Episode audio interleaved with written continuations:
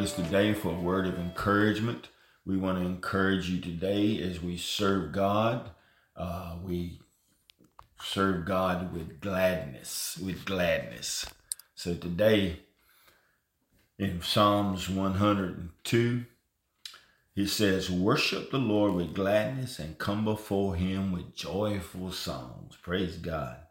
I praise and I thank you, Father, because you created me and made me a new creation in Christ. Thank you for the beauty of creation through which you speak to me and where I can draw close to you in worship. With gratitude, I praise you with for your word through which the Holy Spirit reveals your divine will for my life. Amen. I praise and thank you for the abundant blessings, his abundant blessings upon our life, for my family, my friends, and all the things that make life worthwhile. Give me, give me a grateful heart always, Lord, so that my life may be a song of thanksgiving to your glory. Father, I pray that you bless us today and give us a heart of gratitude and gladness, a song of joy in our hearts as we worship and praise you.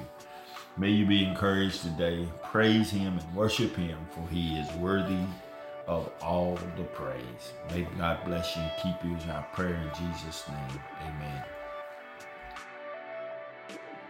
This podcast was produced by Turning Point Ministries. Our mission is to saturate the world with the life giving power of Jesus Christ. We need your help to do this. You can support us by going to tpworship.com and click on the Giving tab. Follow us on Facebook and Twitter. Apostle Locklear is also streaming on Life Now TV. It is time to live your best life now.